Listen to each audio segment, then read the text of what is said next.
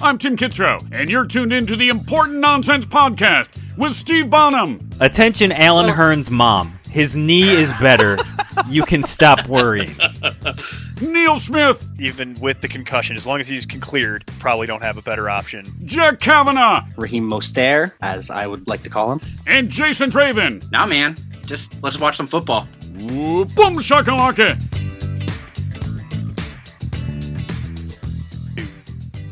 Welcome back, everybody, to the Important Nonsense Podcast. 32 teams in 32 days, breaking down every NFL team for you before we kick off the 2021 fantasy football season. I'm Neil Smith, joined as always by Mr. Steve Bonham. Hello. Uh, well, Steve, it's going to be a it's going to be a lot of fun because we're going to sit down and talk about the Tennessee Titans here today, a team that is uh, kind of polarizing right now for a lot of folks. But as we sit down, it is the 28th of August. So if any of the takes we're about to give sound a little bit dated, check out the wrap up show scheduled right before draft weekend here. So we'll update any takes that need to be updated. And uh, also check us out at importantnonsense.com and importantnonsense.com slash Patreon. For $1, you can get in as a our lowest level patron and get access to our Discord. Chat with Steve, chat with myself, chat with Jason Draven, chat with at that F FF nerd. He'll answer all your start sit questions. If you have trades or anything like that you want us to look at, let us know. We'll evaluate your team and help you out with waiver wire, whatever you need. Or if you just want to talk shop about fantasy football, we're here for you. So looking forward to having you with us for the 2021 NFL season. Uh, for the purposes of today's discussion, everything we reference will be uh, based on 12 team PPR, aka the new standard. We'll be referencing our own collateral. We'll also be referencing the Fantasy Pros ECR, and we might talk a little best ball with our friends over at Underdog. Check out Underdog if you want to grab some last minute kind of best ball drafts right before the season starts here. They're a lot of fun. They're they're relatively inexpensive, great payouts, and if you do decide you want to get down on that, use promo code nonsense. We would really appreciate that. So, with that, let's get right into Tennessee. Let's tighten up, tighten up. Uh, and you know the Tennessee Titans are going to be pretty similar in a lot of ways to what we gave, what, what we did yesterday for you. It's a lot of returning faces, just like Tampa Bay. It's not quite to that level, but there's a lot of familiar faces that are going to be coming back. Tennessee's been pretty good the last couple years. They've had some they've they've had some struggles uh, in the offseason that we'll we'll break down here for you. But a lot of familiar faces, a lot of repeat, a lot of repeat people coming back. And one of the people that will still be there and will be uh, has kind of found a home here. It looks like is Ryan Tannehill. So it's funny because we talk about auditioning for for new Philip Riverses, and one day I think Ryan Tannehill Right. might be that Yeah. one day, but it's not this year. And uh, Ryan Tannehill is also funny to me because he's been so disrespected for so much of his career, and now it feels like we're finally that's finally dropping off. It seems like he's done enough to where his ADP is actually adjusting with his real performance on the field. And I think a lot of the Ryan Tannehill historical haters have kind of had to eat some crow here and and are, are adjusting their rankings to account for what he's been able to do the last two seasons with Tennessee. So with Tannehill, for me, you know what you're getting at this point. He's somewhat mobile, but he's not a Konami code guy. He runs well enough. He'll run when he needs to. He's very accurate. He's got decent deep ball accuracy, but he's not necessarily the league leader in anything like that. But he can get it down the field when he needs to. And he's very good at short and intermediate things. And they've got enough personnel for him to where I have very little in the way of concerns about it. He's QB 11 as far as a website projection for us. He is my QB 11 for fantasy football this year.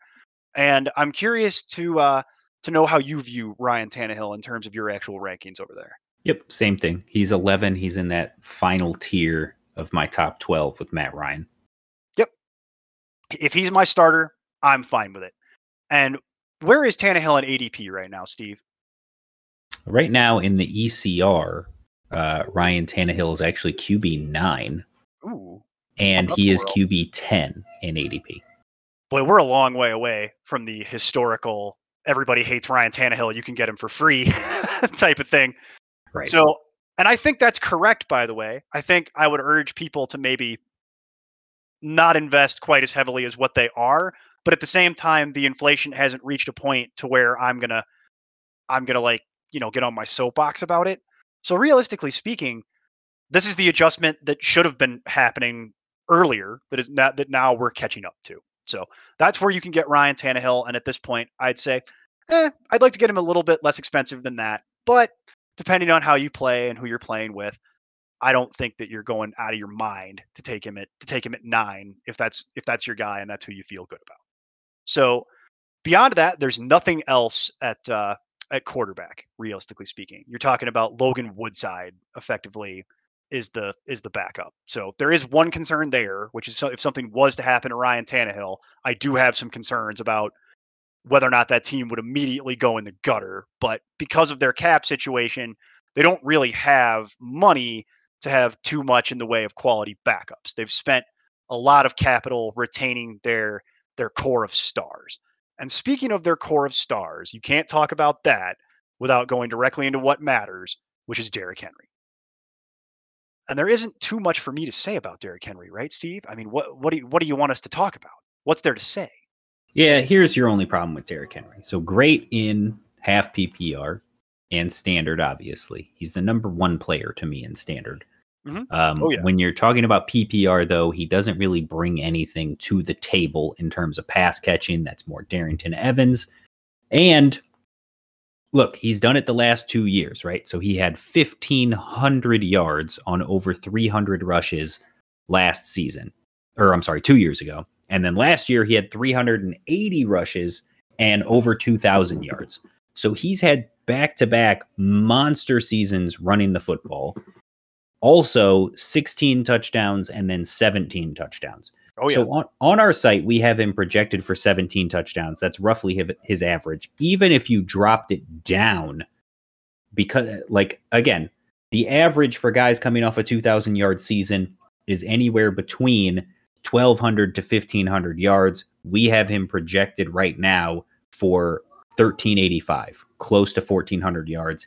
Even if you dropped him down to only 10 rushing touchdowns, cut his production almost in half, he would still project out as our number eight PPR running back.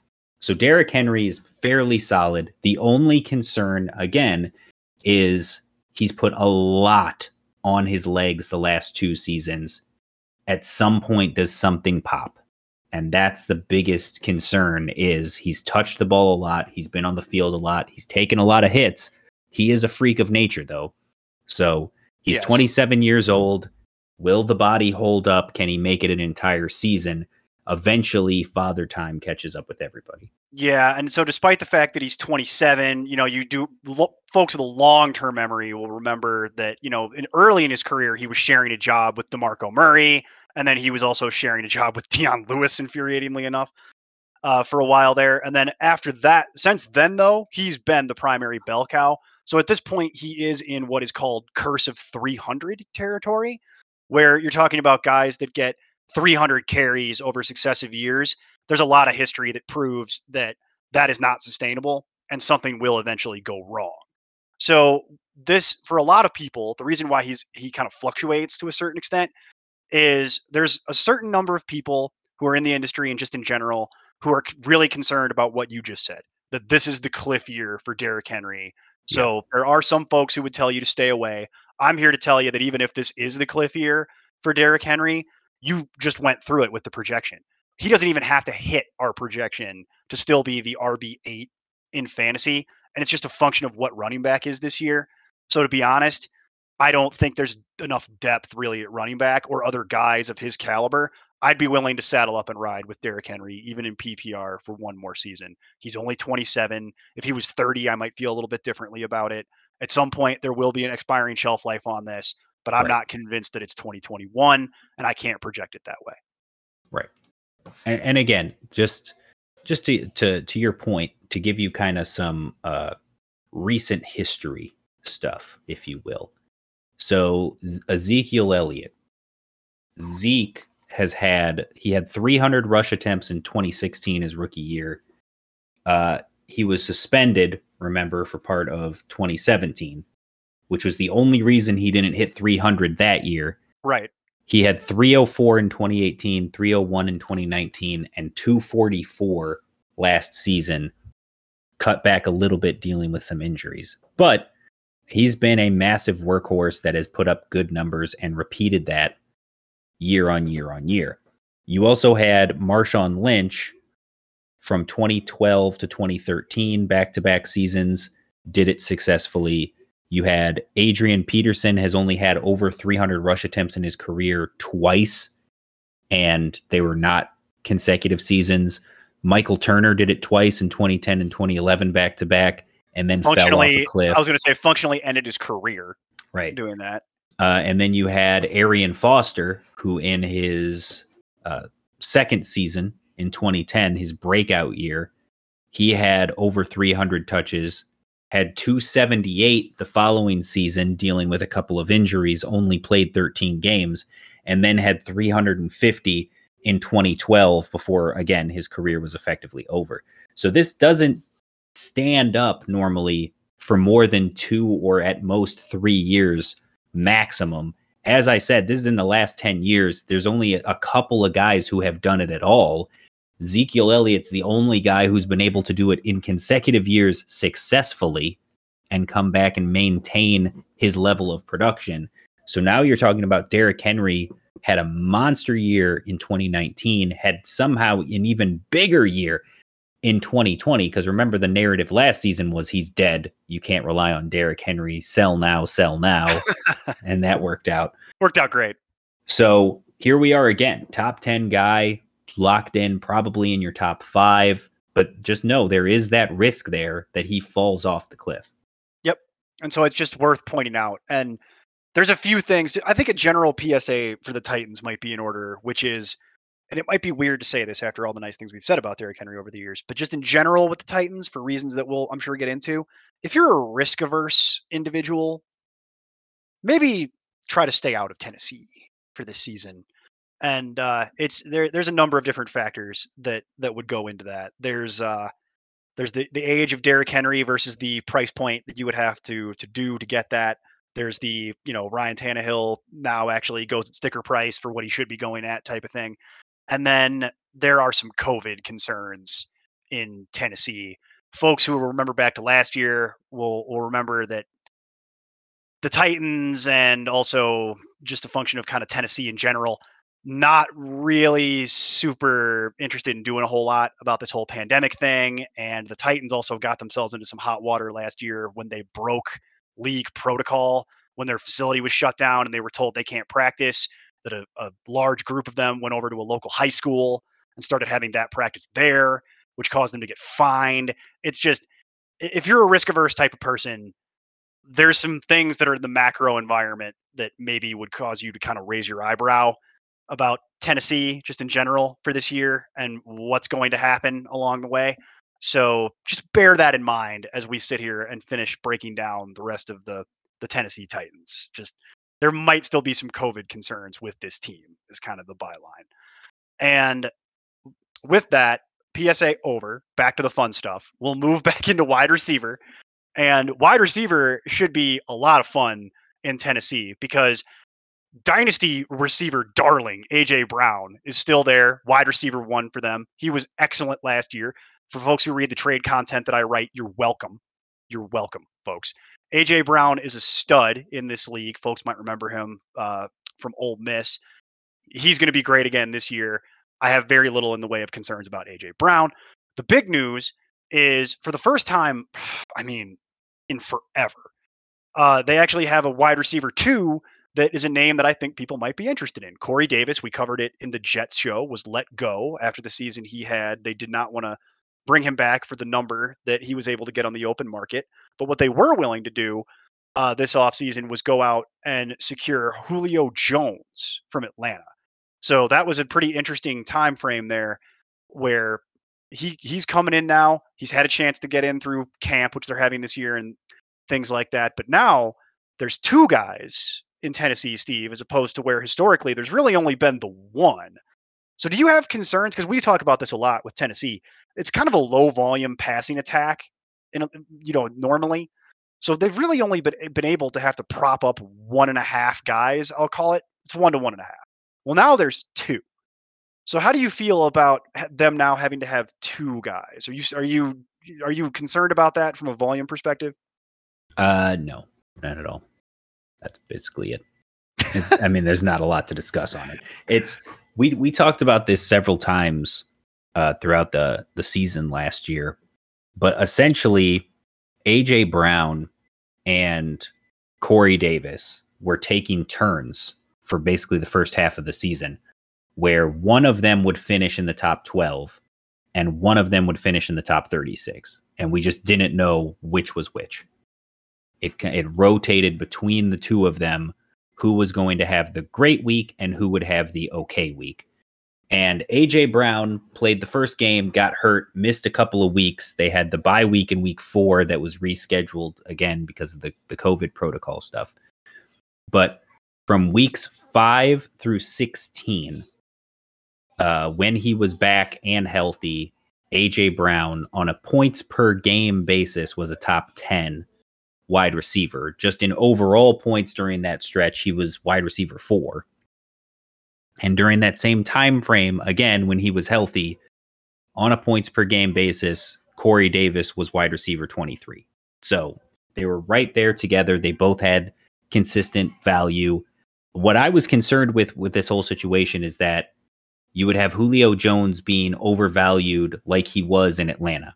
Mm-hmm. Yes. Remember at the beginning of the season, you had people saying that Julio Jones was still the one. People on our staff, by Yes. the way, uh, like, and that was the biggest fight from our entire ranking summit. I think was that conversation. Was that Julio Jones was still the one, that Calvin Ridley wasn't good enough to emerge as the one, that uh, he shouldn't be top, or they're both top 10 guys still. Like, why are we fading Julio so much? Blah, blah, blah, all this stuff. And the concern was that when he went to Tennessee, it would either knock both guys to a point where they were both being valued too low, or you'd overvalue Julio Jones and he'd be going too high. Right now in the ECR, AJ Brown is wide receiver nine, Julio Jones is wide receiver 18. That's exactly where they're going in ADP. That's basically where I have them ranked. Me So too. there's really no discussion for me about those two guys. I feel like that's appropriately priced. I feel like there are guys in that area of wide receiver like a CeeDee Lamb, like a Corey or a Cooper Kupp, like a DJ Moore, Mike Evans that I'd rather have that I feel like have bigger upsides than Julio Jones, a clearer path to be a more productive fantasy receiver. But at the same time, I'd still rather have him over a Kenny Golladay or Diontae Johnson because I like the situation better. Well, yeah, and you know, a Kenny Golladay, there's a lot of warts with the injuries, and then just the just the mm. general noise that is the Giants, and and then a Diontae is a great player, but he's competing with two other guys for meaningful playing time and targets. Whereas in Tennessee, this is it. It's very similar to Tampa Bay, like we just discussed yesterday. There's there's it's the starters, and nothing else matters. Yep. That's it. It's the it's this is what we have, and if something was to happen to one of those guys, I don't even care because there's nothing to handcuff it with. There's you're not handcuffing Derrick Henry with Darrynton Evans or D'Onta Foreman, and who that actually might be a we might need to look at that. But there's a uh, as I as I say that out loud, but you're not handcuffing anybody with Derrick Henry, period. And then you're uh, it's a similar thing with the wide receivers because once you get past those two guys, who just to co-sign that, I do believe those are very valid ADPs for, for those. I don't think you're overpaying. So draft away on those on those gentlemen. But beyond that, it's Josh Reynolds, who's probably the biggest loser of the entire 2021 offseason. Because at one point he was being drafted like he was going to be the wide receiver two on this team, and that's never going to happen now. And so he's basically relegated to nothing. And there's nothing else. There's there's no one to worry about drafting. So if you want to draft AJ Brown or Julio Jones at those ADPs, draft away. I, I think there's worse options that you could take with those picks. I think you'll be fine. I don't think you can get burnt at that point, and you should you should be happy with either one of them at either of those price tags. So what I would say at that point then is let's expand out to all pass catchers because now there is a shakeup in the tight end room. Uh, it, our friend Jonnu, our our our our boyfriend, obviously we covered it. He's in New England now. He's gone. So they've had to kind of scale back at certain things just due to money, financial constraints.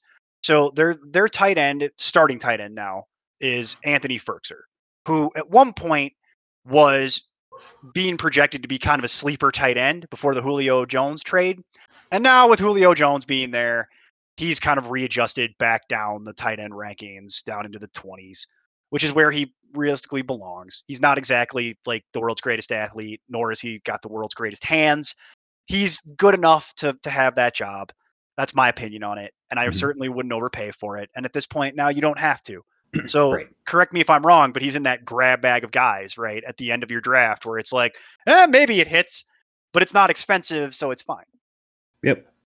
Yeah. Dart throw territory. That's it. dart, dart throw territory wouldn't overpay for it and uh, that's really it folks they don't have that much in terms of skill position guys that you'd really be interested in it's ryan Tannehill, Derrick henry the two wide receivers and then maybe anthony Firkser if it worked out that way and he was cheap Yeah. enough. There's nothing else to discuss other than to point out to, to everyone that the biggest change is that defense that has been nfl average to maybe slightly above average for the last few seasons is probably not going to be that anymore mm. because that they have lost a lot of talent on that defense to other teams and just haven't been able to have the financial capacity to backfill it properly and they've been too good to have the draft picks that you would need to rebuild it along the way.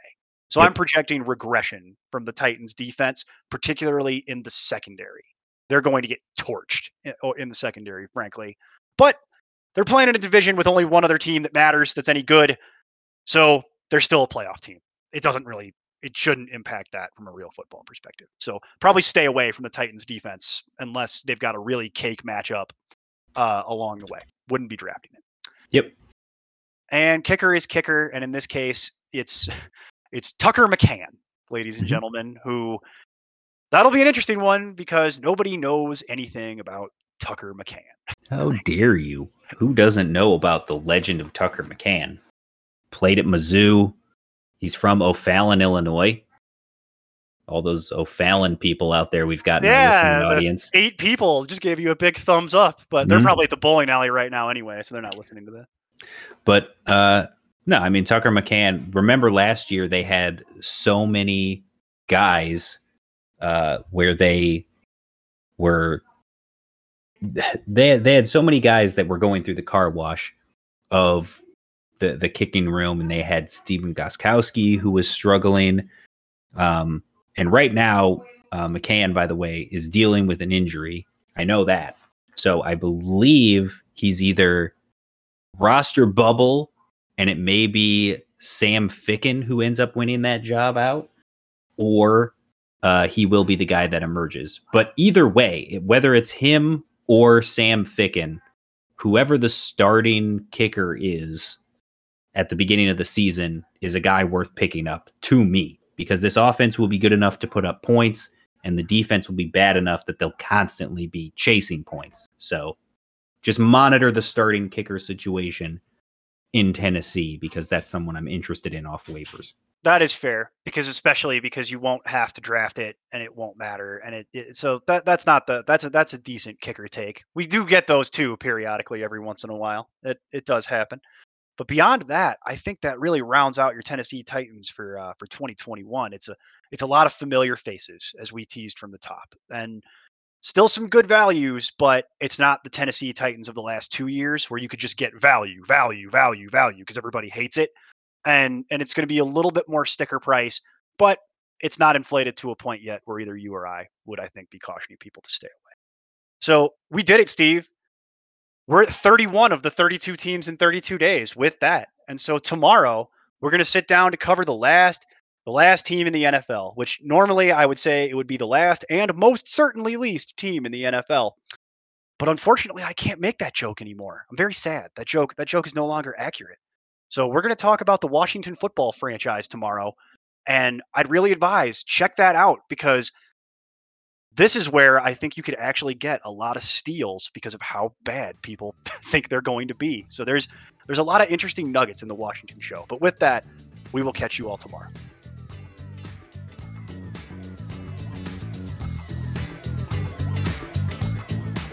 Music for this podcast is provided by Lee Rosevere. I'm Tim Kitzrow from NBA Jam and NFL Blitz, and you can find all the guys at ImportantNonsense.com. Kaboom!